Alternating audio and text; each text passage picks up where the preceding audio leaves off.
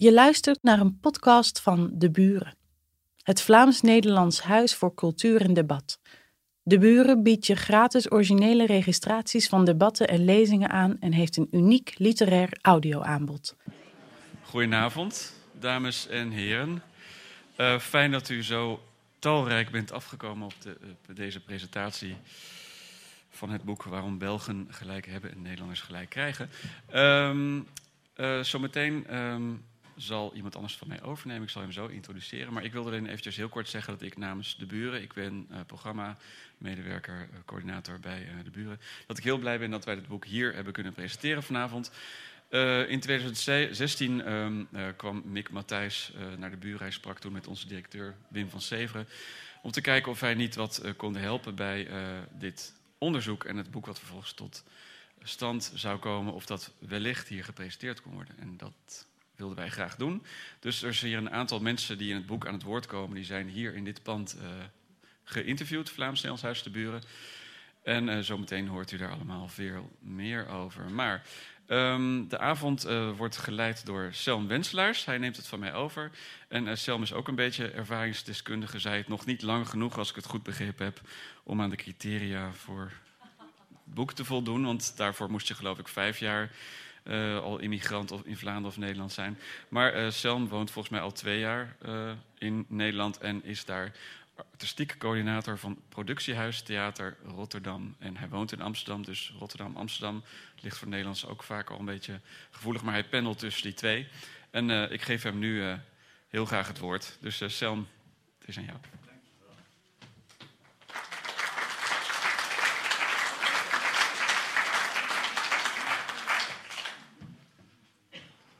Goedenavond. Wel inderdaad ongelooflijk talrijk opgekomen. Gezellig, zou ik bijna durven zeggen. Waarom Belgen gelijk hebben en Nederlanders gelijk krijgen? Nou ja, ik zal inderdaad mijn positie even duidelijk maken. Wat Xander niet heeft verteld, is dat ik een Nederlandse oma heb en dus altijd er mij bewust van was dat wij halve Nederlanders of ik een kwart Nederlander was. En dat het allemaal niet zo evident is dat kunnen we met z'n allen lezen in dit boek. En dat is iets wat waarschijnlijk doorheen de avond vaker zal terugkomen. Vlaanderen-Nederland, het is niet altijd even makkelijk. Uh, nou, het is blijkbaar makkelijker en daarover kan ik dan getuigen. Al twee jaar woon ik dus als Vlaming in Nederland. Het werk en de liefde hebben mij naar Nederland gevoerd. En ik kan zeggen, ik word daar zeer wel gekomen. Ik word daar met open armen ontvangen. Ja, mentaal wordt schattig bevonden. Ja, men vindt me lieflijk. Um, en nee, ik krijg geen gelijk. Dat is ook zo. Maar, uh, maar de verhalen die ik omgekeerd ken uit Antwerpen, want daar heb ik lang gewoond, uh, die zijn schrikbarend. Uh, een goede vriendin van mij, Suzanne Grotehuis, een actrice, woont al ruim tien jaar in Antwerpen, is blijven plakken, heeft theater, de opleidingen aan het conservatorium van Antwerpen gevolgd. En ik heb op een vrijdag namiddag op de Singse voor met haar de confrontatie gehad. Zij wou drie smoutenbollen in plaats van de aangeboden zes smoutenbollen kopen. En de reactie was uiteraard, jij bent een Hollander. En nou ja, dat is een veelvuldigheid uh, die haar steeds blijft kwetsen. Dat is een, een, een, dagelijkse praktijk voor heel veel Nederlanders, denk ik, in Vlaanderen, in Brussel, hier in België.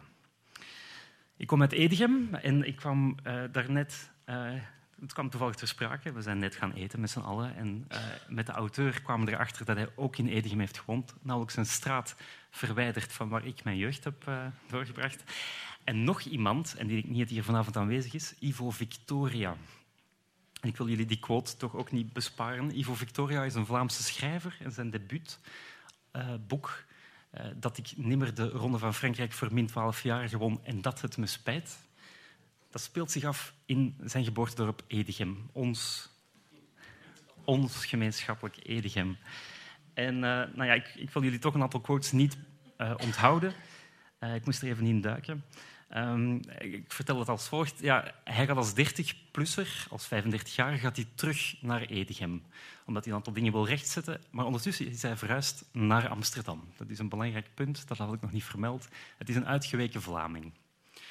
En het dédain van de uitgeweken Vlaming nou, is kenmerkend. En ik moet toegeven, toen ik het boek voor het eerst las, was ik vooral heel erg aangegrepen. Nou ja, door de romantiek. Uh, bakker, bakkerij De Hert bijvoorbeeld, of de fietswinkel op het gemeenteplein. Al die dingen komen ter sprake.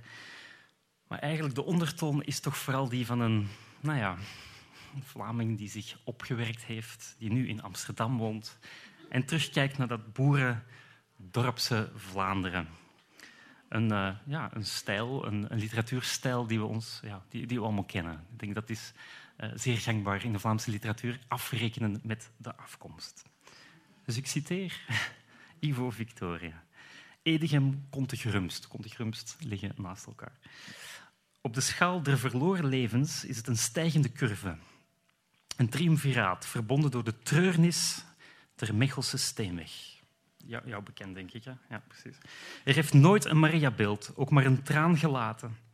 Geen lamme is er met dartele pasjes naar buiten komen dansen. Geen blinde die het licht heeft gezien, maar het had gekund. En daar mogen Edegemenaar zich graag aan optrekken, aan dingen die hadden gekund. Ja. Nou, ik denk dat de toon gezet is. U moet niet alleen naar mij luisteren en naar Mick. We hebben nog een aantal andere interessante gasten. Uh, ik ga met jullie even snel door het programma. Zo dadelijk geef ik het woord graag aan Mick. Dan, uh, daarna komt Joke van Leeuwen. Uh, ook een... Voilà, Joke. Zij komt ook een gedicht voordragen, begrijp ik. En je komt ook getuigen over jij als Nederlandse, die al heel lang in Vlaanderen woont, in Antwerpen. Zoiets. daarna Susanna Pezo, die weliswaar geboren is in Duitsland met een Joegoslavische achtergrond. En die zowel in Nederland als in Vlaanderen heeft gewoond, geleefd en een Belgische man ook heeft. Dus zij komt getuigen daarover. En dan, daarna hebben we een aantal panelgesprekken. Het eerste is met Kevin uh, de Koning van de Taalunie. Dan gaan we het hebben over taal. En daarna met Marijke de Vries en met uh, Evelien en nu moet ik heel goed opletten. Ciao. Chio. Kijk, taal is belangrijk, uitspraak is belangrijk. Chio. Um, gaan we het hebben over uh, man-vrouw gelijkenissen, of verhoudingen liever. Gelijkenissen zijn er ook. Voilà, dan geef ik nu heel graag het woord aan Mick. Op het einde komt de uitgever ook nog een dankwoordje. Dat hopen we, een dankwoordje uit te spreken. En er wordt ook een drankje aangeboden door de buren tot slot. En het boek is ook te, verkrijgen. En ik begrijp van de auteur dat hij met heel veel plezier het boek ook zal signeren. En van persoonlijke quotes voorzien. Graag het woord aan Mick Matthijs.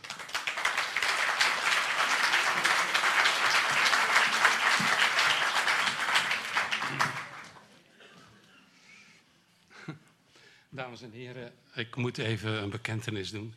Voor ik eraan begin, ik uh, was ontiegelijk zenuwachtig uh, om hier te, te, presenteren. En ik weet niet hoe dat komt. Ik had het gevoel dat ik weer uh, examen moest gaan afleggen in Leuven. Datzelfde gevoel had ik. En toen dacht ik, dat komt natuurlijk omdat ik weer thuis kom. En dan weet, je weet niet wat er dan allemaal gebeurd is en hoe het allemaal verder zit. Maar ik voel me nu wel heel senang, dus het gaat goed. Ik uh, ga even kort toelichten waarom ik dit boek heb geschreven. Waarom en wat, uh, hoe het is gegaan. Nou, mijn leefwereld, en dat horen jullie nu allemaal heel goed, is door en door Nederlands. Maar dat was het niet altijd. Voordien was hij door en door Vlaams. En ik ben dus een migrant. En met mij is gebeurd wat er met alle migranten gebeurt. Ik heb verbazing, verwarring gekend, vervreemding en ook heimwee. Ik heb echter ook een nieuwe en interessante wereld leren kennen. Ik kreeg er een land bij. Ik dacht dat migreren naar Utrecht, waar ik 40 jaar gewoond heb, hetzelfde was als verhuizen van Leuven naar Antwerpen, wat ik ook gedaan heb. Maar niets is minder waar. Het was moeilijker, maar ook veel verrijkender. Als ik mezelf vergelijk met migranten uit Turkije of Marokko, ben ik natuurlijk zwaar geprivilegeerd. Maar toch spelen zich in mij dezelfde processen af. Als bij hen, tenminste als zij en ik de wil hebben om te integreren. En dat had ik. Ik wilde dat proces van binnenuit beschrijven, door de eigen ervaringen te confronteren met diegenen die dat ook hadden meegemaakt. En dan ben ik eigenlijk dicht bij huis gebleven. Het tweede motief is dat ik na 40 jaar nog steeds geconfronteerd word met echte en veronderstelde veronderstelde verschillen tussen Nederlanders en Vlamingen. Mijn vraag was dus, en die wil ik dan beantwoorden door dat boek, hoe ervaren migranten die verschillen en hoe reëel zijn ze? Verschillen zijn er zeker, maar er wordt ook ontzettend veel onzin over verkocht, zelfs door de wetenschap. Een derde motief om het boek te schrijven is dat ik me afvroeg hoe het komt dat ik na 40 jaar in Nederland gewoond te hebben, nog steeds als Belg benaderd word. Met de vraag vaak: hoe zit dat bij jullie in België? Ik weet het over het algemeen niet. Ik lees nog wel uh, Vlaamse kranten. Maar dat bij jullie, dat klopt van geen kanten. Bij jullie is eigenlijk daar. Het vierde motief waarom ik dit boek geschreven heb en waar ik achter wilde komen was. Ook al voel ik me perfect thuis in Nederland, mijn wortels in België kan ik dus niet ontkennen. Net zoals ik me thuis voel in de intellectuele middenklasse, zonder mijn wortels in de arbeidersklasse te kunnen ontkennen. En dat is een zeer fascinerende dubbelheid, een gelaagdheid, die erg verrijkend is, omdat ze me zowel vanuit een Nederlands als een Belgisch en Vlaams perspectief naar de werkelijkheid kan doen kijken. Ten slotte vind ik dat er in beide landen nog grote groepen zijn die alleen maar clichés over elkaar kennen. Ik hoop dat mijn boek een aanzet tot verandering kan geven. Tot meer wederzijds begrip, niet door de verschillen uit te vlakken, maar door ze te herkennen en ze te vieren. En ik wil besluiten met een citaat van uh, Leen Vervaken. Leen Vervaken was de Volkskrant-correspondente uh, in België voor Nederland. En zij uh, ging op een bepaald moment voor het dagblad Trouw als correspondente naar China.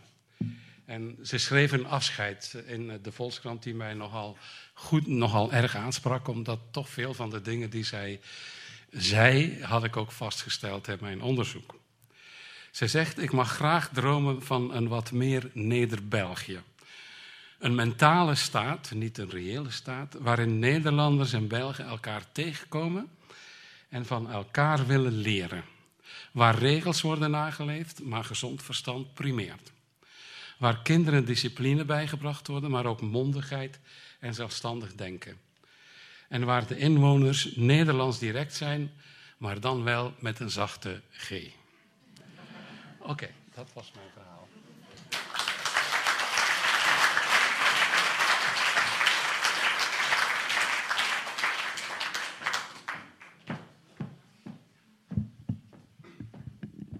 Goedenavond. Ja, dat jullie herken ik ook na een halve eeuw nog. Dat ze niet jou zeggen, maar dat ze jullie zeggen. Alsof je een heel land waar je al lang niet meer woont vertegenwoordigt. Dit boek van Mick Matthijs is een genuanceerd boek en daar ben ik heel blij om. Want inderdaad, de clichés die, uh, zijn hardnekkig. Die zijn zelfs eeuwenlang hardnekkig, ontdekte ik toen ik een maand geleden een toespraak moest houden over Bredero, die 400 jaar geleden stierf. En ik de Spaanse Brabander nog eens las. En de hoofdpersoon Jerolimo, een Antwerpenaar die naar Amsterdam ging in die tijd, ook zitten zeggen van wat zijn die Amsterdammers bot en wat is dat taaltje bot. Het houdt niet op dus. en als je in een ander land komt zoals ik toen ik bijna 14 was en we naar Brussel verhuisden en ik op een Vlaams ateneum kwam, dan leer je inderdaad opeens al die clichés kennen. Verlegen als ik was, had ik mijn huiswerk voor geschiedenis een keer niet goed gedaan. En de lerares zei: Als jij denkt het beter te weten, zoals al die Hollanders, ga je maar terug naar je eigen land. Achteraf ben ik daar allemaal zeer blij om, want ik denk dat een dergelijke oefening al heel jong in andere perspectieven in plaats van die ene bril uh, zeer verrijkend is en ook heel goed voor het schrijverschap. Uh, in het boek van Mick Matthijs gaat het over allerlei aspecten, cultureel, economisch, de taal, het onderwijs, van alles en nog wat. En ook ziet hij in dat er van allerlei dingen zijn verschoven met de tijd. Alleen al omdat Vlaanderen vanaf de jaren negentig economisch en cultureel enorm is opgebloeid en niet meer te vergelijken is met dat Vlaanderen uit de jaren zestig, toen ik hier kwam. Of Brussel uit de jaren zestig, toen ik hier kwam. Er zijn wel dingen die je nog steeds merkt. Ehm, het gaat even in dat boek over, zijn die Vlamingen gesloten, zijn ze niet gesloten? En natuurlijk niet zo uh, veralgemenend, maar toch. En ik herinnerde me opeens hoe mijn vader in de jaren zestig plaatsvervangend gegeneerd was, omdat een Nederlandse journalist die hier gewoond had in een Nederlandse, ik denk Vrij Nederland of zo, uh, had gezegd dat met het merendeel van de Vlamingen geen normaal gesprek te voeren viel. Terwijl mijn vader uh, heel vaak met Vlamingen normale gesprekken aan het voeren was. Het is blijkbaar nog, dat is blijkbaar nog steeds niet over, want niet zo lang geleden stond er in de NRC, ik geloof dat wel twee derde van een pagina ervoor gebruikt was, konden allemaal Nederlandse studenten klagen over dat ze geen contact Die studeerden dus hier in, in, in Vlaanderen. Uh, dat die, uh, die klaagden dat ze geen contact kregen met de Vlamingen en dus allemaal maar alleen maar met de andere buitenlandse studenten omgingen. En intussen zag ik dat mijn zoon voor het eerst in Antwerpen kwam wonen vanuit Nederland. En wel heel snel allerlei Antwerpse vrienden had, dus alles is relatief. Ook het hiërarchische, wat ook heel dubbel is hier natuurlijk, want je kunt ook goed je plan trekken. Maar het hiërarchische, dat is denk ik ook, zoals ook in het boek staat, geëvolueerd naar het minder hiërarchisch dan in de jaren zestig. Op mijn ateneum liep de studieprefect als een heerser over dat afgesloten schoolplein, ongenaakbaar, wat ik niet gewend was van dat eerste jaar in Nederland toen de directeur de, de jonkies van 12 eh, persoonlijk eh, met hun verjaardag kwam feliciteren. Maar ik leerde daar ook iets anders, uh, wat me ook later met het schrijven van pas kwam. Namelijk uh, op een herfstdag, toen hij daar weer zo ongenaakbaar liep, dwarrelde er een blaadje in zijn wilderige haardos. En zag ik dat dat ene kleine blaadje het hele beeld omdraaide van zijn ongenaakbaarheid. Zo wil ik wel schrijven, dacht ik. En ja, het gaat natuurlijk ook over het direct, directe of het minder directe, de subtielere manier van uh, dingen uh, aan elkaar laten weten. De eetcultuur, de lunchcultuur. Er staat in je boek dat, ja, dat dat toch in Vlaanderen, niet zozeer in Wallonië, maar in Vlaanderen wat minder wordt, dat uitgebreide. Maar ik moet ook zeggen, ik ben in het verleden heel vaak, zowel in Vlaanderen als in Nederland, naar bibliotheken geweest om kinderen heel bazaal uh, te enthousiasmeren voor boeken. En ja, als ik in een Vlaams dorp was, dan kreeg ik tussen de middag een mooie warme maaltijd, waar vaak de plaatselijke schepen van cultuur ook nog bij zat. Terwijl ik in Nederland toch niet anders heb meegemaakt dan het hoekje van de tafel in de bibliotheek. En wil je melk of karnemelk? Het is gewoon zo.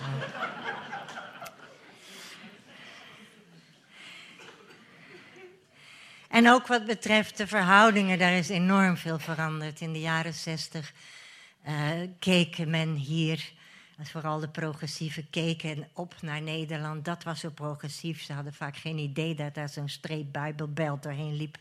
Maar dat was natuurlijk weer een ander verhaal. En er kwamen speciaal professoren naar hier, want het goede Nederlands was het noordelijke Nederlands. Um, dat is allemaal wel veranderd. Er is nu veel zelfs andersom. Mensen die vanuit Nederland hier naar een ziekenhuis gaan, uh, om maar eens iets te noemen. Of naar Canvas kijken, terwijl ze vroeger allemaal naar Nederlands tv keken. Um, dus dat is uh, allemaal verschoven. Ook wat de taal betreft. Uh, het, het, het, Vlaamse Nederlands staat nu gelijkwaardig in de Vandalen. Ook het Surinaamse Nederlands gelijkwaardig in de Vandalen met het Hollandse Nederlands. Terwijl dat dus vroeger niet het geval was. Ik erger me nog altijd dood aan hoe vaak uh, onderling ondertiteld wordt als een Vlaming in uitstekend verstaanbaar Vlaams-Nederlands iets zegt en dat allemaal ondertiteld wordt. En soms om, om terug te pesten ook andersom. ik, uh, Ik heb meer, in meerdere Engelstalige landen gevraagd: doen, doen jullie dat nou ook? Nee, ze doen dat nooit. En ik vind het ook, ja, dan, dan ga je niet proberen elkaar te verstaan. En dan heb je de kans dat het steeds meer uit elkaar gaat. Dus dat, moeten ze maar gauw afschaffen. En dan is het niet erg dat er eens een keer een woord niet goed begrepen wordt. En is het niet erg dat er eens een misverstand uh, uh, ontstaat. Zoals uh, bij die Nederlandse vrouw die tegen, tegen, over een Vlaamse met wie ze veel contact had, zei: Ja, nou ken ik er al zo lang. En dan zegt ze nog steeds u tegen mij. Of die uh, auteur, die Nederlandse auteur, die niet doorhad dat hij een compliment kreeg.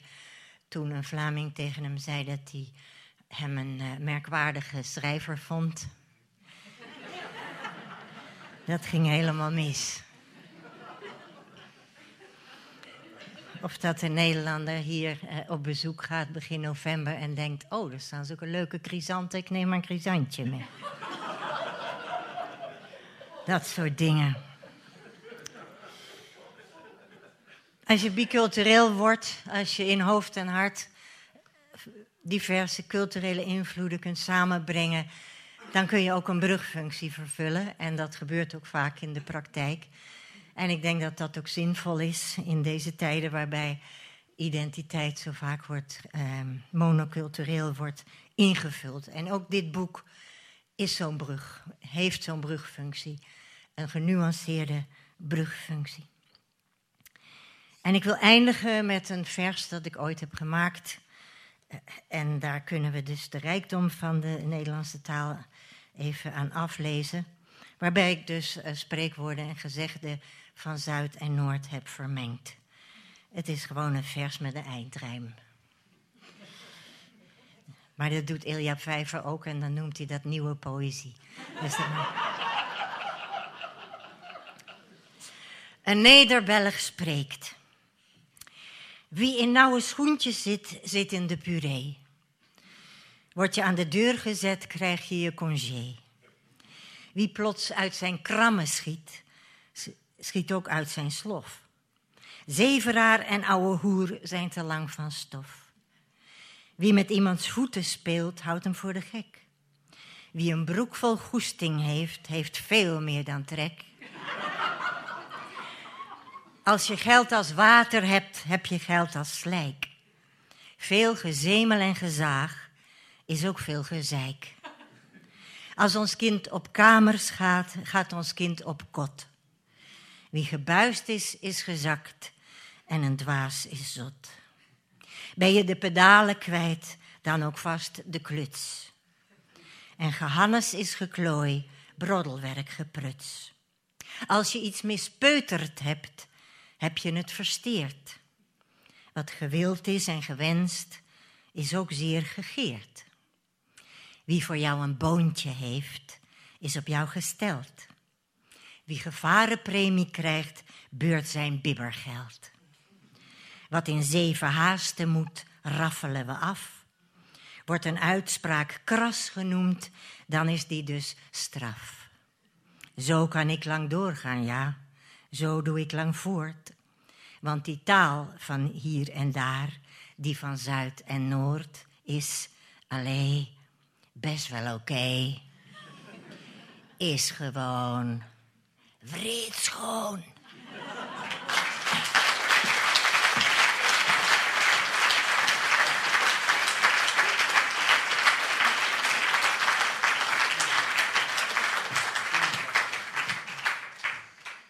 Goedenavond, ik ben uh, Susanna Pezo. Ik ben uh, van Joegoslavische oorsprong. Mijn ouders zijn Kroaten. Maar ik ben geboren en getogen in Duitsland. En ik noem mijzelf ook een Duitser. Um, ik ben als Duitser in Nederland gaan studeren. En ik ben daar mijn Vlaamse vriend tegengekomen, mijn partner. Ja, we zijn in Utrecht, dus midden in Nederland zijn we elkaar tegengekomen. Hebben daar lange tijd met elkaar gewoond, hebben daar een kind gekregen en zijn dan naar uh, Antwerpen verhuisd. Voor hem was dat uh, een terugkomst. Hij komt uit Edegem. Het kan verkeren. um, um, ik heb mij op het moment dat ik naar Antwerpen ben verhuisd, uh, een Nederlandse gevoeld. Na 16 jaar in uh, Nederland te hebben gewoond, voelde ik me eigenlijk geen Duitse meer, maar een Nederlandse. Uh, en ik, we zijn eigenlijk vanuit economische redenen verhuisd naar Antwerpen, want we hadden nood aan ruimte en weinig geld. En dan was Utrecht geen optie. Maar Antwerpen wel. Dat is ondertussen veranderd. Maar toen was dat nog een hele. Dus ik ben eigenlijk een economische vluchteling.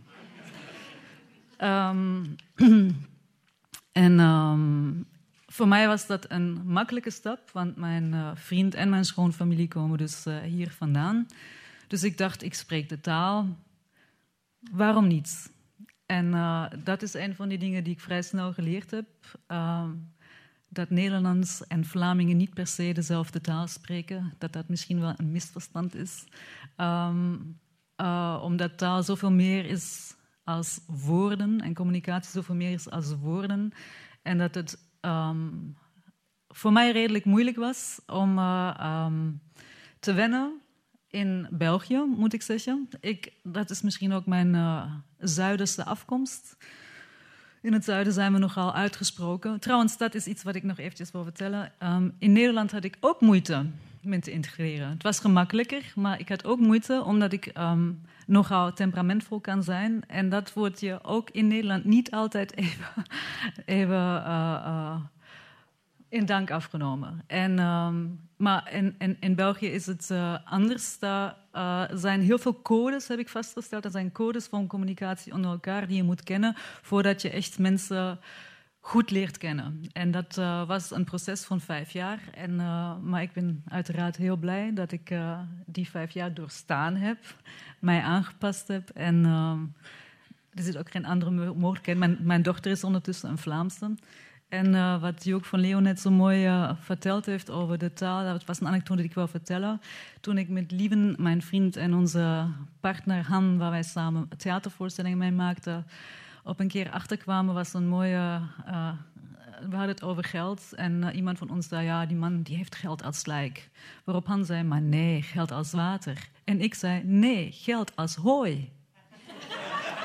ja, ja. Ik heb de indruk dat de verschillen tussen Nederlanders en Vlamingen kleiner worden.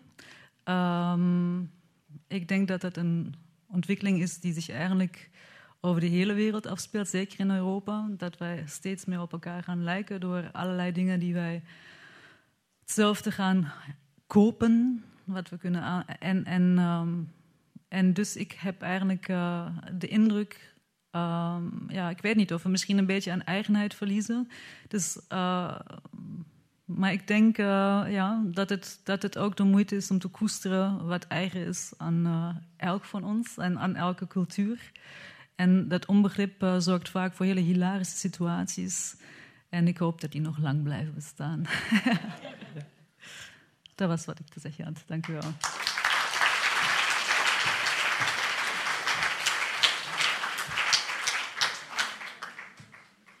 We gaan het over taal hebben en de verengelsing onder andere. Er staat een heel mooi hoofdstuk in het boek uh, over taal. Kevin de Koning is geen toevallige gast, hij is ook geïnterviewd door Mick. In Den Haag, toen nog woonachtig in Den Haag. Ondertussen.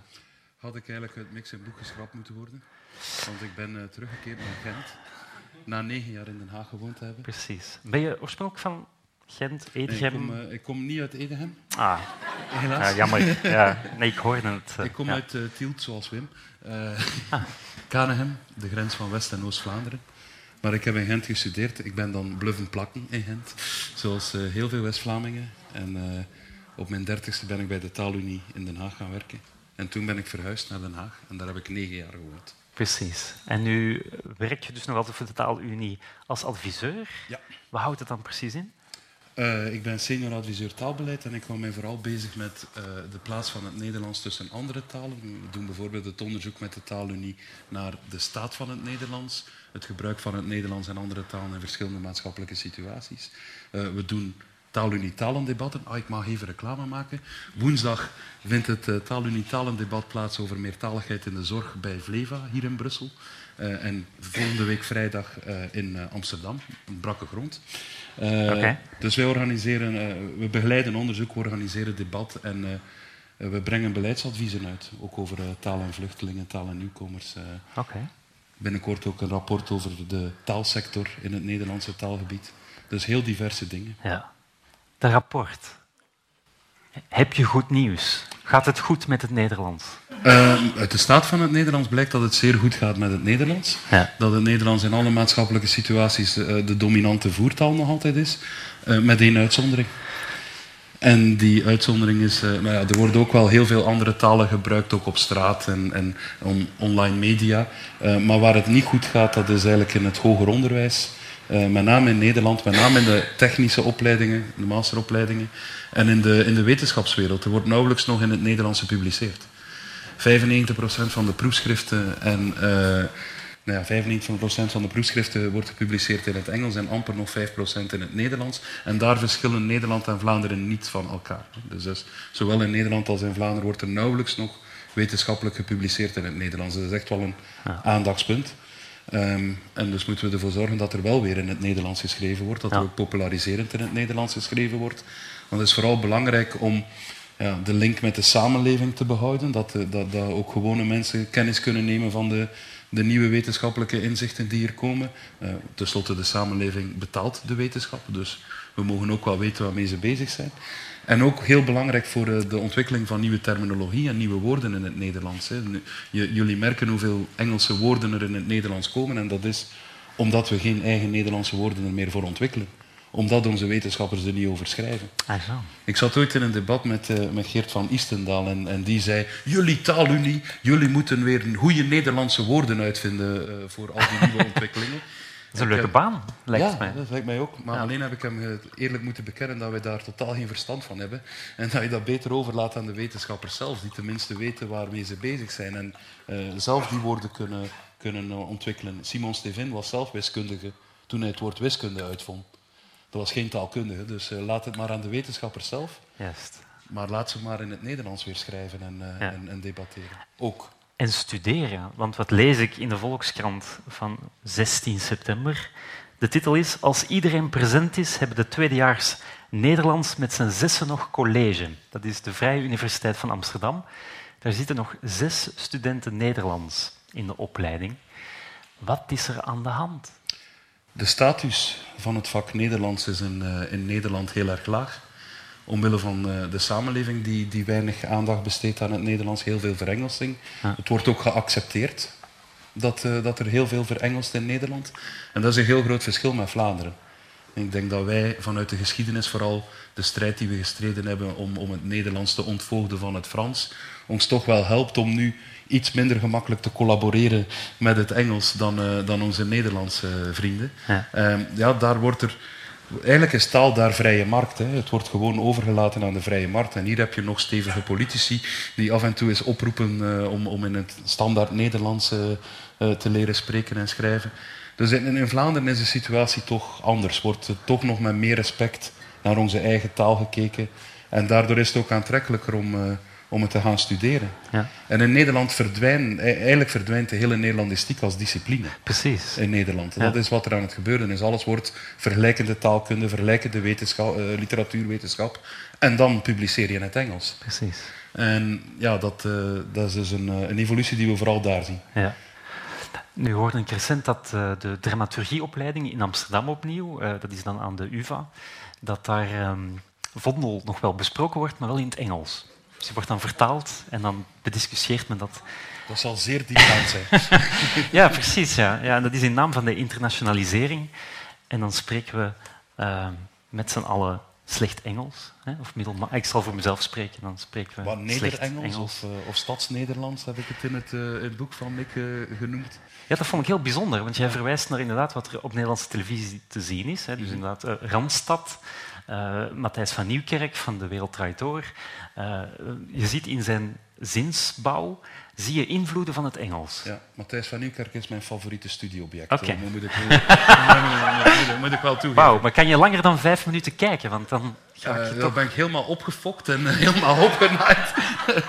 Ja. Maar de man is fascinerend. Eh, het tempo waarmee hij spreekt, hij is echt de snelste spreker aller tijden, denk ik. De Usain Bolt van de Nederlandse televisie. Eh, maar, maar hij is, eh, is fascinerend. Ja, ik hoor bijvoorbeeld in zijn zinsconstructies, en dat doet hij echt consequent, dat is alle werkwoorden groeperen vooraan. Zeker ook in bijzinnen. Dus Geef eens een ik- voorbeeld. Ja, dat ik ben geweest naar de markt gisteren. Ja, dat klinkt bizar, maar hij zegt het. Ah, echt waar. Je moet er eens op letten. Ehm, en, en nou ja, dat is, dat is wel echt iets opmerkelijks, want zomaar eens een Engels woord overnemen, dat doen we allemaal. Eh, en, en zeker als er geen Nederlands woord voor is. Ja. Smartphone. Eh, maar Matthijs van Nieuwkerk, die, die, daar, daar begin je echt Engelse invloeden in zijn eh, grammatica eh, te merken. En dat gebeurt onbewust. Dus dat is veel diepgaander. En nou, daarom maakte ik de vergelijking in het boek van Mick dat, eh, dat er misschien ooit wel zoiets als een Randstad-Nederlands kan ontstaan. Ja. Dat eigenlijk grammaticaal meer naar de regels van het Engels luistert dan naar de regels van het Nederlands. Zoals het Stadsfries in Leeuwarden helemaal geen Fries is, Ja. maar eigenlijk Nederlands met Friese elementjes. Dus eh, eigenlijk is het Stadsfries een soort ja, Nederlands dialect Ja, en helemaal geen Fries meer. En zo kan het Randstad-Nederlands ooit ook een eh, soort Engels dialect worden en eigenlijk geen Nederlands meer. Een heel grote verschuiving die, die nu aan de gang is, is in eh, de geslachten. In het gebruik ook van de lidwoorden de en het. Dat is echt, eh, eh, ja, voor mij is het heel bevreemdend. Ja. Maar in Nederland, met name in de Randstad, niet in de provincies. De, de provincies blijven dichter bij eh, de goede Nederlandse taal. Eh, maar in de, in de Randstad eh, is het echt, alles is mannelijk. Eh, alles wordt de en alles wordt mannelijk. Ja. Behalve als je echt niet kunt ontkennen dat het vrouwelijk is. En als het heel abstract is, zoals stofnamen, dan wordt het het. Maar bijvoorbeeld de koe, hij heeft melk, de kat, hij ligt te spinnen. Ze zeggen het gewoon. En ja, dat is voor mij echt bevreemdend. Kevin, ben je een taalpessimist? Nee hoor, ik vind het heerlijk. nee, nee, nee, maar ik bedoel, talen evolueren altijd. Alleen waar ik mij, waar ik mij wel zorgen over maak, is dat het in, eh, op verschillende snelheden gebeurt. Hè, dus dat er, dat er verschillen gebeuren en nog niet zozeer tussen Nederland en Vlaanderen. Want ja, als Nederland te ver zou afdrijven, komt er misschien ooit wel een Belgisch-Nederlands dat daar los van staat. Maar binnen Nederland zelf eh, ontstaat er een heel grote kloof tussen Randstad en provincie, tussen hoger opgeleid en lager opgeleid. En, en dat, dat zijn wel zorgwekkende evoluties in de zin van, een taal heeft toch ook een, een verbindend eh, karakter en zorgt ervoor dat er een, een samenleving in een samenleving met elkaar gesproken wordt. Ja. En je ziet verschillende snelheden in Nederland. Hè. De, de hoger opgeleiden die heel sterk verengelsen, kinderen ook naar Engelstalig onderwijs sturen, vroeg al. Ehm, en en ja, eh, arbeiders, eh, jongeren, die krijgen die kans niet. En die leren dan juist straattaal. Dus van Engels naar straattaal is wel een heel grote eh, kloof. Ja. En dan is eh, het algemeen Nederlands hetgeen wat de twee nog kan verbinden. Ja, ja. Maar als er dan maar vier meer studeren, dan, Ja. zes, Precies. dan gaan we weinig leerkrachten hebben straks. Vandaar dat jij warm pleidooi houdt voor de standaardtaal. Hè? Want in Vlaanderen is de tendens de tussentaal. Nou, eh, de, de taalunie gaat natuurlijk altijd uit van de standaardtaal, omdat dat de taal is die we in Nederland, Vlaanderen, Suriname en op de Caribische eilanden, waar Nederlands een officiële taal is, delen. En je hoort het als het officiële riedeltje. Maar, maar taal leeft. Hè. En, en, en, en er is ook niks mis mee dat er variatie bestaat, dat er variëteiten bestaan. Ehm, dus nee, ik ben, ben daar niet pessimistisch in. En, en uiteraard staan we voor de standaardtaal, omdat dat de variëteit is die we delen. Maar dat wil niet zeggen dat we andere variëteiten niet, niet goed zouden vinden of zouden veroordelen. Alleen daar ligt voor ons niet de klemtoon als internationale organisatie die over die verschillende landen heen gaat. Maar binnen de landen is er heel veel variatie. Grote verschillen ook. Hè. Er wordt heel anders naar taal gekeken. Eh, bijvoorbeeld in België is alles wat iets wat Nederlands is, is Nederlands. Of het nu standaardtaal is, tussentaal of dialect, dus allemaal Nederlands. Er is geen Limburger of geen West-Vlaming, ik ben West-Vlaming, ik mag het zeggen, Ja. die gaat zeggen dat zijn dialect geen Nederlands is. Maar in Nederland is het Limburgs en eh, is Neder-Saxisch zijn erkend officieel als eh, regionale talen. Oh ja. Dus als andere talen dan het Nederlands. Dat is heel bijzonder vanuit Ja. Vlaams perspectief. Ja. En voor Ook in Duitsland, denk ik, hè? Is er toch ook erkenning voor hè, een Ja. aantal regionale verschillen? Neder-Saxisch is erkend tot in Polen. Dus ook in Polen, in, eh, in Duitsland en in eh, Ja. Nederland is het erkend. De Neder-Saxisch, Daar ga ik geen uitspraken over doen. Maar het Limburgs is wel heel bijzonder, want in België is het Limburgs gewoon Nederlands. En in Nederland, officieel, onder het Europees handvest, handvest voor de regionale talen, is het erkend onder hoofdstuk 2 wel, niet onder hoofdstuk 3. Hoofdstuk 3 is het Fries, dat is de hoogste erkenning. Dan krijg je Ah, eh, ook rechten. Hè? Dus eh, rechtspraak in het Fries, onderwijs in het Fries. En Limburgs en Neder-Saxisch zijn erkend onder hoofdstuk 2. Eh, en dan moeten ze culturele bescherming krijgen. Ach zo, Maar geen wettelijke, verder geen wettelijke gevolgen. oké. Maar dat is dus een groot verschil. Ja, België heeft dat Europees handvest niet geratificeerd. Dat moet ik hier niet uitleggen waarom dat, dat niet gebeurd is. Dat is Ja. met, met name de rand rond Brussel. Daar zouden de Franstaligen plots een minderheid zijn. Die rechten moeten krijgen. En dat, dat ligt een beetje gevoelig. Dat ligt gevoelig. Dat is een andere avond. Dat- ja. Ja, daar gaan we het nu niet over hebben. Wat ik bij jou las, Mick, en dat, nou ja, dat is denk ik ook door jou eh, ingefluisterd, eh, is nou ja, dat het verschillend is in Nederland, dat dialecten daar al veel langer zijn verdwenen. En wat jij al aangaf, is dat eh, de, de, de taal eh, vooral een klasseonderscheid geeft. En dat in Vlaanderen, nou ja, eh, dat is lokaal gebonden. Het dialect wordt zowel door de middenstander, door de bakker, als door de nou ja, de, de, de heer, de landheer, dat bestaat allemaal niet meer. Maar nee, je ziet dat daar geen sociale stratificatie is. Klopt dat? Nee, niet, niet helemaal. eh, niet, niet zo scherp gesteld in die zin dat ehm, in Vlaanderen zijn de dialecten nu in, in snel tempo aan het verdwijnen. En, eh, en krijg je nu overal tussentalen en, en regiolecten meer dan dialecten. In Nederland is dat inderdaad al veel langer aan de hand, omdat de standaardtaal veel sneller een natuurlijke positie heeft, eh, heeft kunnen innemen. In België was dat standaard Nederlands er eigenlijk niet. Ja. Dus de kasteelheer die sprak inderdaad ook dialect en Frans. En de, de, de landbouwer die sprak dialect, punt. Dus dialect was de taal die over, door alle klassen heen met elkaar werd gesproken. Ja. En daar diende de standaardtaal niet voor. In Nederland is de standaardtaal, heeft de standaardtaal heel snel die functie genomen. Juist. En dan was het voor de, de lager opgeleide iets moeilijker om, eh, om die standaardtaal te spreken dan de, dan de hoger opgeleide. Dus dat, dat is vooral een verschil. Maar nu is Vlaanderen in snel tempo zijn dialecten aan het verliezen. Dus wat zien we? Er komen televisieprogramma's in eh, dialecten, er komen liedjes in Ah, ja. dialecten, want wat dat je kwijtraakt, dat begin je te koesteren. Ja.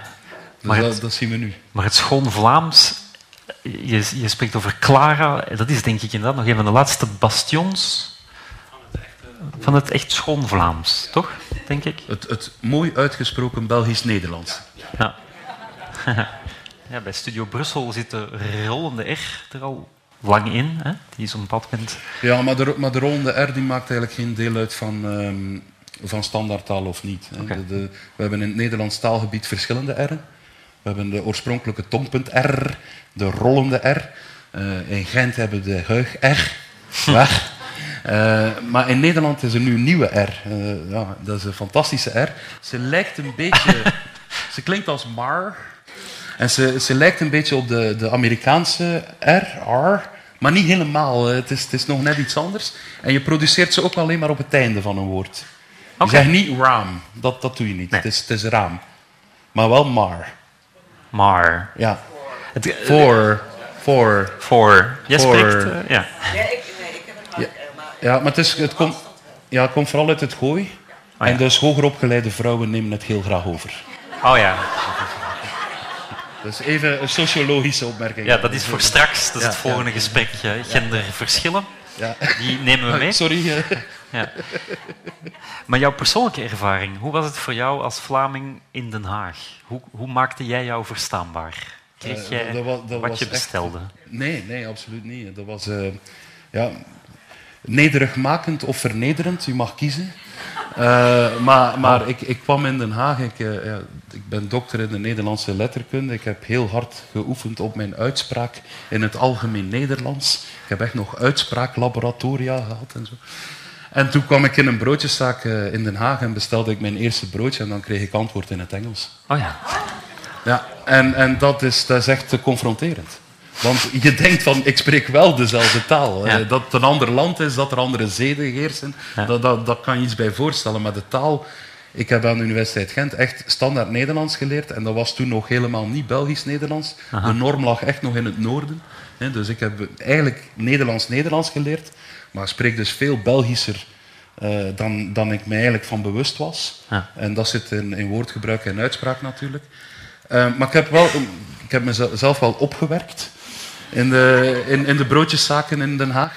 Eh, dat, ik, ik heb keihard mijn best gedaan en ik heb ontdekt dat er drie regels zijn als Vlaming om toch je broodje in het Nederlands besteld te krijgen. Pen en papier. Dus pen en papier. Regel 1 is luider praten. Het stemvolume, het gebruik, dat, eh, ligt in Vlaanderen tien keer lager dan in Nederland. In Nederland denk je, waarom staat hij nu tegen mij te roepen, maar die vraagt gewoon iets. En, en, en, in Vlaanderen eh, is het onbeschoft om zo te praten, maar in Nederland moet je dat dus doen. Dus luider praten. Duidelijker articuleren. Articuleren. Articuleren, ja, wij mompelen heel graag in Vlaanderen. Ja. Het is ook een beetje sociaal aanvaard om zo'n beetje... Dat, dat, is, dat is hier beter. Ja. Want te duidelijk articuleren, dat is te, te, te assertief of zo. Ah, ja. in, in Nederland hoort dat erbij. Ja. En ah, hier en daar een klank aanpassen. Ja, je moet af en toe een beetje toegang, eh, toe, toegeeflijk zijn.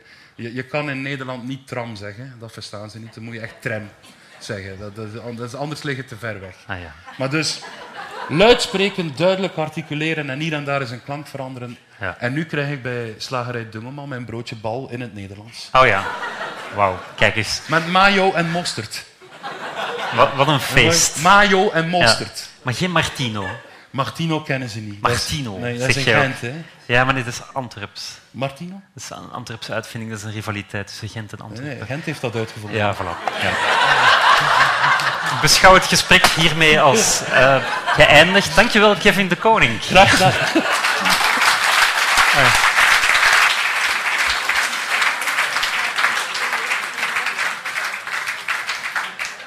Je luistert naar een podcast van de buren. Heb jij ook een hart voor cultuur en debat? Bezoek ons dan in Brussel of bij een van onze partners in Vlaanderen en Nederland. Ontdek ons programma op www.deburen.eu. Yes.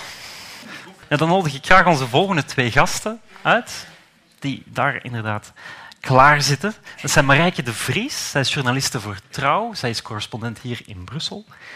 En, en nu zei ik het er net helemaal verkeerd. Hè? Ah, voilà, helemaal goed. Iedereen is er.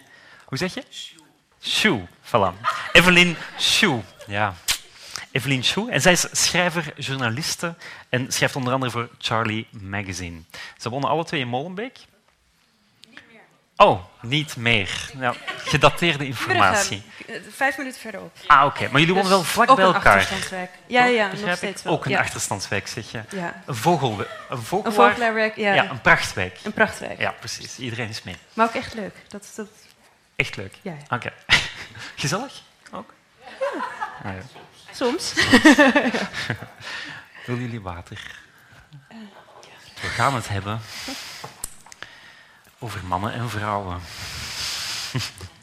maar misschien is het even goed om nog, nog over jullie te praten eerst. Want voor alle duidelijkheid, jij werkt ook nog... hè, Want ik had je nu geïntroduceerd als schrijver en journaliste, maar je werkt ook voor Rosa. Ja, klopt. Wat is Rosa? Rosa is een, eh, een Brussels eh, kenniscentrum voor gender en feminisme. En eh, we hebben ook een bibliotheek. Dus wij proberen Vlamingen en Brusselaars ja, eigenlijk een beetje kennis bij te brengen rond gender en feminisme. Oké. Hebben jullie een Nederlands equivalent? Hebben jullie Eh, collega's? Ja, maar ik ben nu even de naam Atria, denk ik. AT? Atria. Atria, Oké. ja, klopt. Ah, ja. Dat zijn ze. Precies. En jij woont sinds... Ja, sinds Dat artikel heb ik gelezen. Jij bent Ah. verhuisd op 22 maart 2016. 2016. Ja. Toen kwam je naar België in een busje. Eh, ja, of nou ja, ja, in de auto. Met, ik had net de kat in het mandje gezet toen de persalarmen binnenkwamen van de aanslagen in uh, Ja. Zaventem eerst, denk ik, in de metro daarna. Nu begin ik acuut te twijfelen aan Volvoorde, maar, ja, precies. maar die dingen kwamen, kwamen toen... Toen kwamen de berichten binnen, inderdaad. Precies. Eigenlijk toen wij in de auto stapten. Dus je had de stap gezet om naar België te verhuizen en toen Ja. vloog het hier in brand, lockdown, alles. Ja. Ja. Maar dat was toen als journaliste of wat heeft jou toen bewogen om naar hier te komen? Eh, ja, als journaliste, maar eigenlijk eh, heel ongeëmancipeerd eh, het- werk van mijn man, die ook journalist is. En die voor de NOS werkt en die kon Europa-verslaggever worden hier.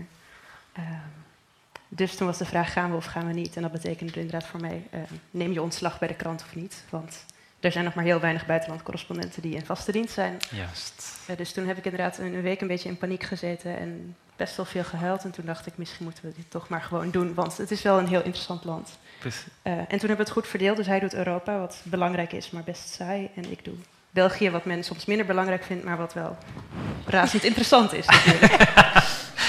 dus, Oké. En, en, en, schrijf je, is dat, is dat wekelijks verslag uit Brussel? Of hoe moet ik me dat voorstellen? Zijn het... Ja, het, nou, het, ik, ik, schrijf vooral over België. Dus er zijn veel achtergronden. Trouwens, wel een beetje een krant die op, zich op achtergronden richt. Dus meer dat dan nieuws. Uh, maar verhalen ook, ja, over België, Vlaanderen, Wallonië. Ja, precies. En jouw vriend is Nederlander? Ook, ja. Ook, ook ja. Nederlander, precies. Hoe, hoe, bevalt het? Ja, goed eigenlijk. Ja. ja? ja? Oké, okay, nee, heel fijn. Um, je hebt ook een kind. Mm -hmm. Je bent je er bewust van dat je, want dat is, vind ik heel mooi beschreven, uh, wat je wel vaker hoort bij migranten. Van het moment dat ze een kind hebben in een land, dan, dan schieten ze wortels. Maar dat confronteert hen ook heel erg met, ja, wat geef ik over? En op een bepaald moment breng je dat kind naar een school en wordt het in een Vlaams mm -hmm. of in een Brusselse context ja. opgevoed. Ja, voor ons wel echt een Brusselse context. En dat zie ik nu hier wel echt als winst. Want uh, we, we, wonen dus in Curicum, een heel diverse wijk. En ons kind gaat ook naar een crash die echt heel divers is, waar echt niemand in de meerderheid is. De Franstaligen niet, de Nederlandstaligen niet. Uh, ik geloof officieel, als je telt, zijn het de Tibetanen die op onze crash in de meerderheid zijn. De Tibetanen? De Tibetanen, ja. Oké. Okay. en welke, dus, welke, taal wordt er... Uh... Uh, officieel Nederlands. Okay. Maar je hoort uiteraard ook veel Engels ja. en Frans. Ja. en als Vlaming, of als Vlaming kan ik me voorstellen dat mensen daar hele sterke gevoelens bij hebben, maar als Nederlander is het voor mij vooral rijkdom. Uh, Precies. Dus is dat fijn. En tegelijkertijd, en wat ik misschien erbij moet zeggen, ook wij zijn hier in principe voor vijf jaar. Okay. En dat maakt ook, er zijn heel veel mensen die tegen ons zeggen, die ook zijn blijven hangen van, ja, je blijft waarschijnlijk plakken, of dat kan gebeuren. Uh, maar bij heel veel keuzes denk ik nu nog van, nou, weet je, we doen het hier en het is fijn. En uh, het voelt nog niet als voor het leven. Dus ik heb ook nog niet hele sterke gevoelens over ah, ja. dat Vlaamse opvoeden of dat Nederlands. Nog drie jaar. Ja. Voorlopig. Ja. Vooralsnog, ja, ja, je weet het ja, niet. Ja, voilà. En Evelien, jij, jij babysit heel vaak, Ik babysit heel vaak, ja. Want uh, blijkbaar, dat zei Marijke me daarnet, ze zocht een babysit voor vanavond en blijkbaar had ze van heel wat vrienden te horen gekregen, ah, je moet Evelien vragen. En dan zei ze, ja, die zit met mij in het debat, dus dat lukt helemaal Ah ja. Jammer. Dus uh, voor hetzelfde geld had ik hier nu met een baby van Marijke gezeten. Was dat dan geëmancipeerd? Of? Ja. ja, dat weet ik niet zo goed. Nou, een bruggetje naar kinderopvang. nee, wat heel interessant is aan het boek, is dat het iets uh, belicht um, dat mij heel erg verraste. Hè, omdat Nederland heel vaak toch als een feminine samenleving wordt neergezet. En hè, Vlaanderen of België wordt tegenover gezet als meer masculien. Dus de zachte waarde, dat er meer gelijkheid is, is tussen man en vrouw. Maar wat blijkt, de arbeidsparticipatie bij Nederlandse vrouwen die is een heel stuk lager. Ja. Het is zo dat veel meer Nederlandse vrouwen, en die cijfers die verrasten mij wel echt. Het gaat echt over uh, ja, significante verschillen. Ken jij uit het hoofd? Of moet ik spieken? Ik weet in ieder geval dat driekwart van de Vlaamse vrouwen volgens mij uh, werkt en meestal ook fulltime. En voor de Nederlandse vrouwen is het geloof ik onder de 50% die ja. fulltime werken. Wacht, ik heb ze hier inderdaad. België een... 44,3% werkt deeltijds en 55,7% voltijds. En in Nederland 75% deeltijds en 25% ja, ja. voltijds. Ja. En wat daarmee samenhangt, is dat blijkbaar, nou ja, om dat allemaal geregeld te krijgen, dat er in Vlaanderen veel meer aandacht is voor nou ja, kinderopvang, dat het beter geregeld is. Ik begrijp ook dat daar wel uh, maatregelen uh, worden genomen en dat het regeerakkoord... Het kan niet tippen, kijk eens. Dus gidsland. Hoogstens misschien op de rato. Uh, ja, de ratio is een. Ja. ja de, ra de, ratio leidster baby. Want die mag hier, geloof ik, 1 op 8 zijn en in ja. Nederland maar 1 op 4. Ja. Oh, ja. Dus ik, ik, was net helemaal mee in het Belgische verhaal. Inderdaad, en mijn dochter ging Zoals meer naar de crash. En ik voelde me daar niet schuldig over. En ja. ze had het daar ook nog fijn. En toen las ik dat er in Nederland dubbel zoveel personeel is. Het is in België zelfs 1 op 9. En als ze slapen, wat ik echt hilarisch vind, want op rustmomenten, ja, als ze slapen mag het 1 op 12 zijn. Wat dat, ik heb nog nooit leg tien baby's in een bed en no way dat die alle tien tegelijk gaan zeggen oh, nu ga ik even twee uur slapen en dan straks komt er weer een extra verzorgster bij. Jouw moederhart. Ja, ja, toen voelde ik me even heel Nederlands inderdaad en, en me schuldig. Zoals dat En je schuldig. Ja. Maar ook, las ik opnieuw in het boek, eh, blijkbaar is het ook een sociaal taboe in Nederland om je kind langer dan twee dagen naar een crash te brengen. Ja, of zoals vriendinnen, of een vriendin van mij zei, ja, dan gaat ze een tijdje drie dagen, maar dat is ook wel echt de max. Maar ook- Als een soort excuus van, ik heb daar heel goed over nagedacht en eh, ik, ik weet dat het niet goed is. En, eh, Dus je spreekt over vriendinnen, dus Ja, ja. jouw leeftijd, onze leeftijd. Want je ziet inderdaad verschuivingen doorheen de generaties, maar dat blijft nog heel hardnekkig. Ja, en, en trouwens niet alleen onder de vrouwen, want ik denk dat dat soms een misverstand is. Ook de mannen vinden dat eigenlijk. Dus Oh toen ik besloot, want mijn dochter zou eerst drie dagen naar de crash gaan, want mijn man werkt op dit moment meer dan fulltime en daar was niet over te onderhandelen. Eh, was de gedachte, nou dan werk ik drie dagen en dan rommel ik er wat bij als je dochter thuis is. En dat is een beetje net als die slaapratio, dat werkt dus niet. Mhm. Ja. Ehm, ik zit even te denken wat ik nou wou zeggen. Nou ja, dat, Eh, dat nou, jij nu oh ja, meer werkt. Dus, ik, ja. precies. Dus ik ging van drie naar vier dagen, want ik dacht, ja, zo kan ik echt niet werken. Eh, en in Nederland krijg ik dat inderdaad moeilijk verkocht. Eh, en is dat, nou ja, ja, dan ben je wel echt heel extreem. En, eh, oh, en wat ik wil zeggen, zelfs mijn man zei ook van, oeh, vier dagen, dat vind ik wel een beetje veel. Zeker als dan af en toe onze groot, de grootouders dan nog kwamen oppassen. Dus die had dat ook van, oeh, vier dagen crash is dat wel goed. Dus het zit er echt heel erg in van, breng je je kind weg. Wauw. Eh, terwijl hier iedereen zoiets had van, wat ben jij voor hippie? Drie dagen naar de crash, wat ga je dan doen? Dus, Oh ja. eh, dus het hielp mij wel heel erg om hier te zijn, want daardoor hier is het makkelijker in die zin om voor je werk te kiezen. Ervaar ik als Nederlandse. Dat ik, ja, carrière Wordt- is oké, want dat hoort er gewoon bij. En, Zei jij dat nu zo straks? De Belgische supervrouwen? Wel, zij had dat geschreven. Jij had dat geschreven Ja, in een Dat column. ze zich een softie voelde tussen de...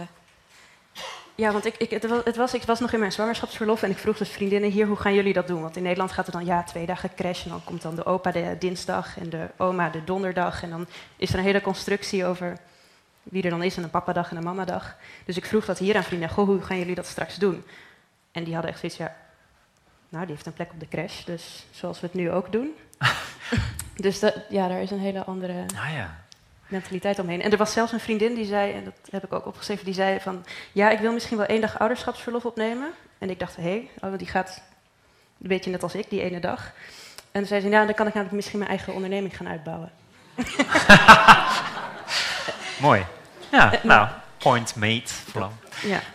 Maar Evelien, die, eh, wat ik mij afvraag, die arbeidsparticipatie, is dat inderdaad een graadmeter voor emancipatie? Wel, ik twijfel daar behoorlijk aan. Want ik, eh, ik ben enkele jaren geleden, eh, toen ik amper 23 was, misschien wel even kader, ik ben al bezig van mijn 18e. Dus het is niet dat ik zo een half jaar op de arbeidsmarkt zat en zoiets had van, ik kan het niet meer aan.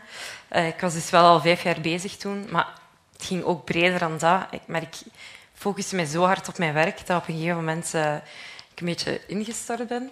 Eh, en ik, ik vrij lang in, in het ziekenhuis verbleven heb toen.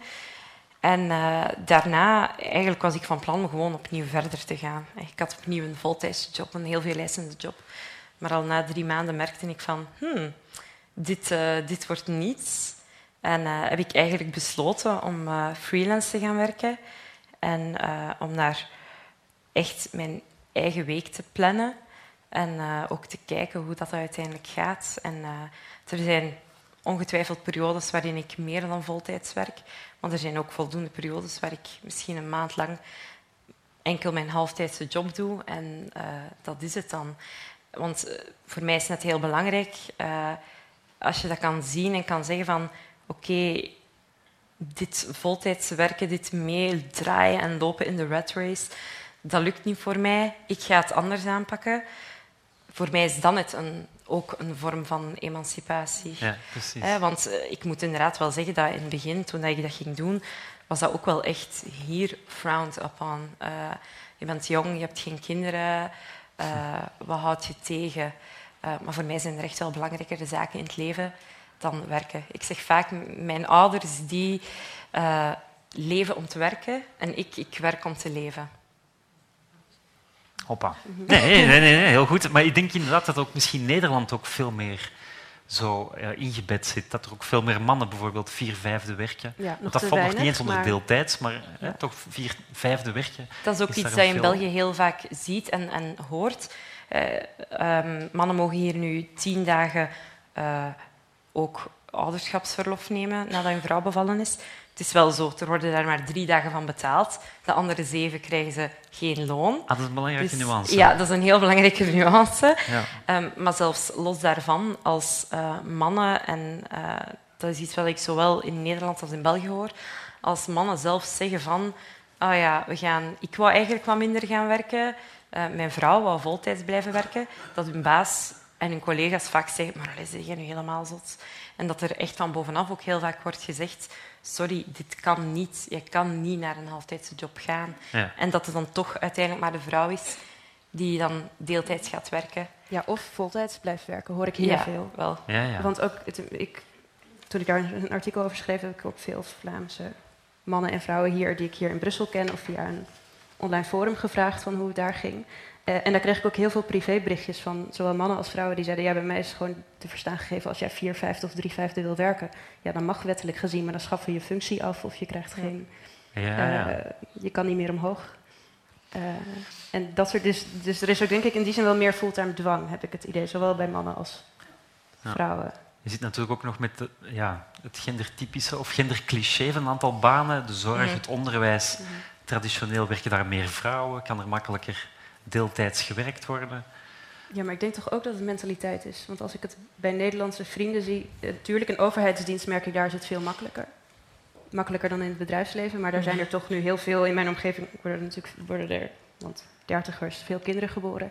En er zijn toch veel mannen die vier vijfde gaan werken eh, met, met goede banen. En, en dat is nou, een statussymbool misschien nog niet, maar het lijkt er toch iets van te komen. Ze, hebben er, ze, ze voelen er, het is niet met spijt in het hart en ze vinden het zelf ook fijn. Dus er Ja. Gebeurt toch iets. Maar ik hoorde er een... een eh, onlangs is er een, een meisje voor twee weken bij mij komen wonen, een vriendin, die eigenlijk ook uit Den Haag kwam, die daar jarenlang gewoond heeft.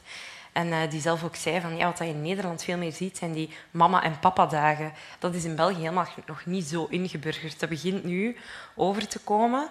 Maar daar is dus inderdaad al veel, in Nederland is het al veel eh, logischer dat, de, dat vaders vier vijfde gaan werken om dan een papadag te hebben met De papadag. Ja, ja, ik heb wel het, ik heb het idee dat het echte glazen plafond waar dan over gesproken wordt en de echte topfuncties, daar, dat, dat, daar, dat daar niet voor geldt. En dat Mhm.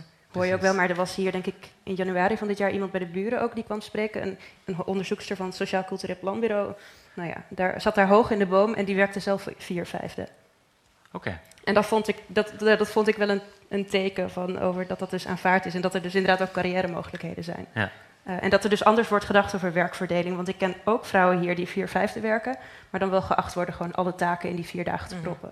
En hoe ze dat dan doen en of ze dat dan in het weekend doen, moeten ze lekker zelf weten. Ja. Maar dan wel voor minder loon. Dus. Ja, En ik moet zeggen, na al die verhalen eh, kreeg ik wel een beetje een knoop in mijn maag. Ja, ja. En dat is even slecht in Nederland, denk je, als in Vlaanderen? Die taken, Nou, de, de hoeveelheid werk. ja, ja, of hoe het inderdaad wordt aangevlogen. Nee, ik denk dat in, in, in Nederland denk ik dat je takenpakket echt vermindert. Tenminste, wat ik bij mijn vrienden zie. Ja. Ehm, het, is, het, is, het is meer wa- waar, waar ik zelf ook wel moeite mee heb.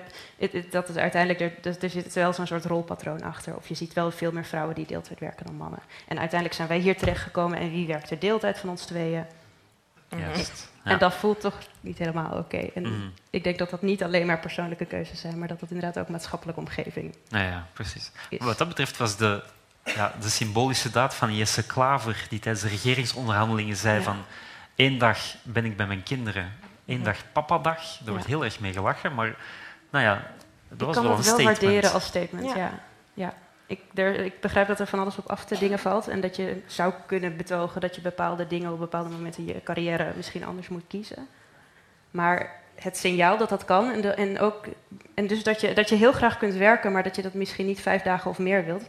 Want ik weet niet hoe jouw ervaring was met een fulltime baan of die van, van u, maar dat is zelden volgens mij fulltime. Volgens mij krijgt, ik bedoel, er was dit, deze week een onderzoek over leerkrachten in België. ja. Maar volgens mij geldt het voor iedereen dat er Die 48 uur ja, werken gemiddeld. ja, en ik denk dat dat veel is, maar ik denk dat er, dat er als je onder, werkbelevingsonderzoek in andere sectoren doet, dat, dat we met z'n allen schrikken. Ja. Hoeveel Ja. mensen die fulltime werken, echt werken. Ja. En dan denk ik, oei, ik weet niet of ik dat leven wel wil.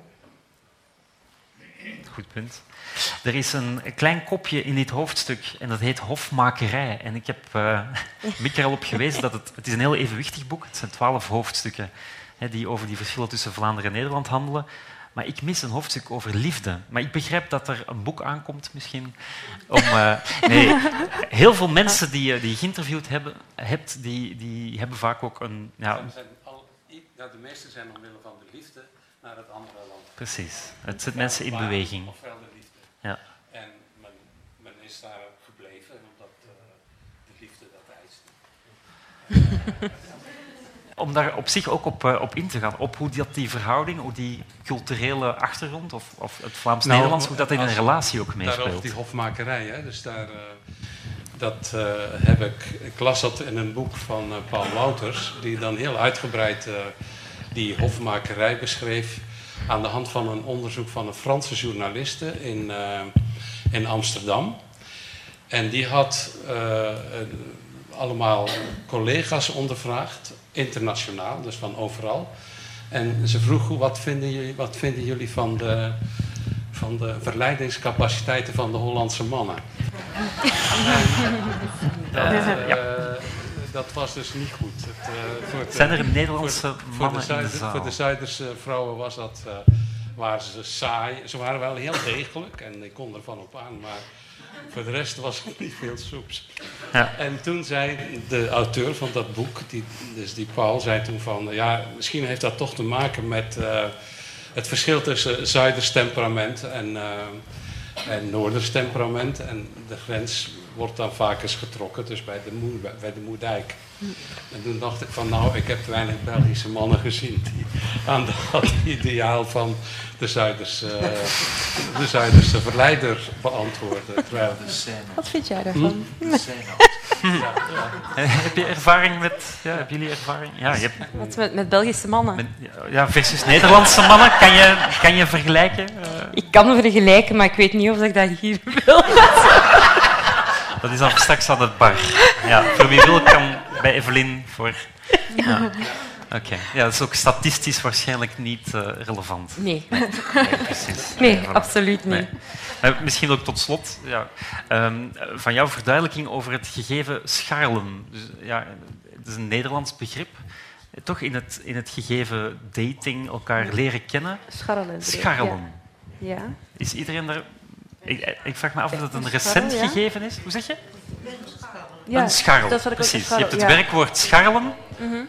Dus ik Is scharrel... dat daten?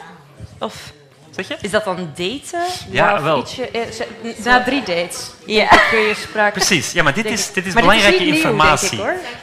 Want dit is bijvoorbeeld informatie die ik dan mis.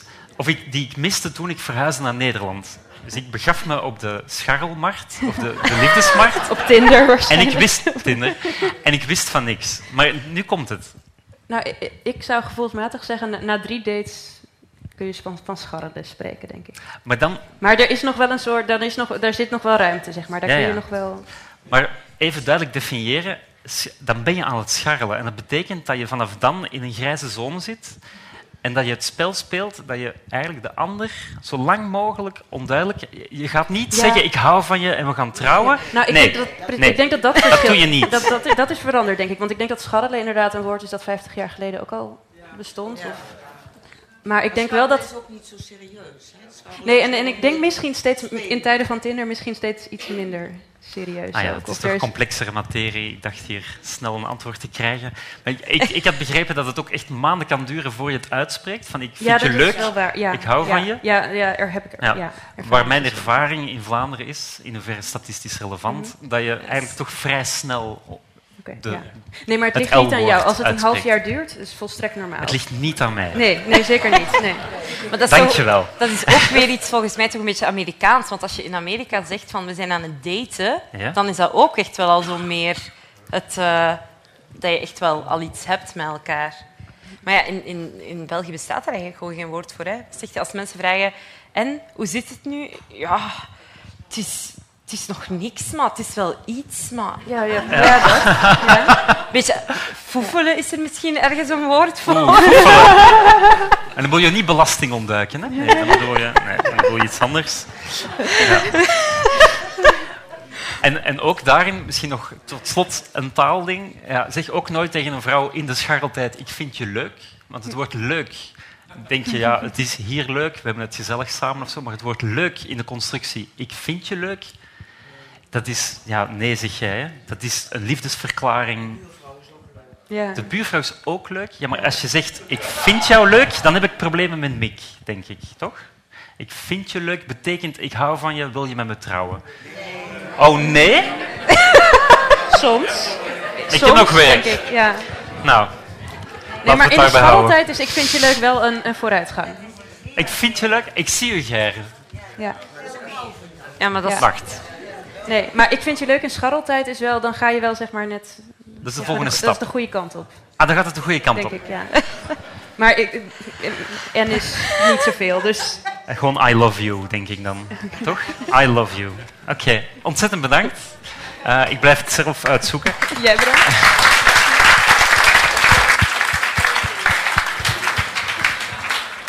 Ik geef tot slot graag nog het woord aan de uitgever, aan eh, Louise Visser. Ook eh, namens Amsterdam University Press wil ik u allen hartelijk danken voor uw aanwezigheid hier. Ehm, geweldig dat u met zoveel bent gekomen. Ehm, ik heb zelf bijna tien jaar in België gewoond. Eh, van 2004 tot 2014. Dus toen Mick met zijn idee voor dit boek bij onze uitgeverij kwam, zei iedereen: Dat ga jij doen. Eh, in het boek vond ik veel herkenning. Maar ik heb er ook dingen van geleerd. Dus ik wou eigenlijk dat ik het had kunnen lezen voordat ik hier naartoe ging. Ehm, ik hoop dat u allemaal, net als ik, een fijne avond hebt beleefd. Eh, eveneens met herkenning, met een lach en met een leermoment. Ehm, nu eh, heet ik u van harte welkom op ehm, de boekverkoop en voor een drankje aangeboden door de buren.